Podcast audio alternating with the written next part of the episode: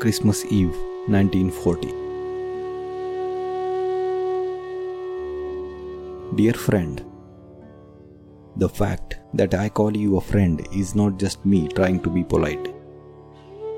We should be friends with everyone, no matter what color their skin is, or where they come from, or what their religion is.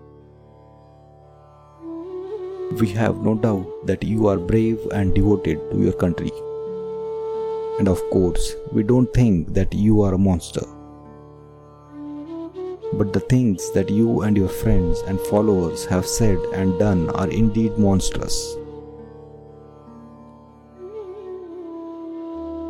I'm aware that you see this destruction as something good. We can't possibly wish you success in what you are trying to do. But we have a unique position here. The British are basically doing the same thing to us as your Nazis are doing to Europe. The only difference may be in the level at which this happens here versus there. But our resistance to the British government doesn't mean harming the British people. We want to change their minds and actions, not kill them. Whether we can change their mind or not, we are determined to make it impossible for them to abuse us anymore. But we do this in a non violent way by not cooperating with them. It's based on the knowledge that a criminal can't get what he wants without some form of cooperation.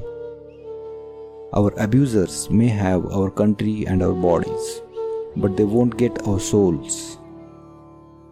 We have been trying to free ourselves from British domination for the past 50 years and our movement has never been so strong as it is now. It's do or die without the killing or hurting from our part, which is the exact opposite of what you are doing. It's amazing that you don't see how violence can't be contained. If the British don't defeat you by using your own ways of violence, then somebody else will eventually come along and do it. You are not leaving behind anything for your people to be proud of. They are not going to take pride in this cruel performance, however skillfully you plan it. So I am asking you, in the name of humanity, to stop the war.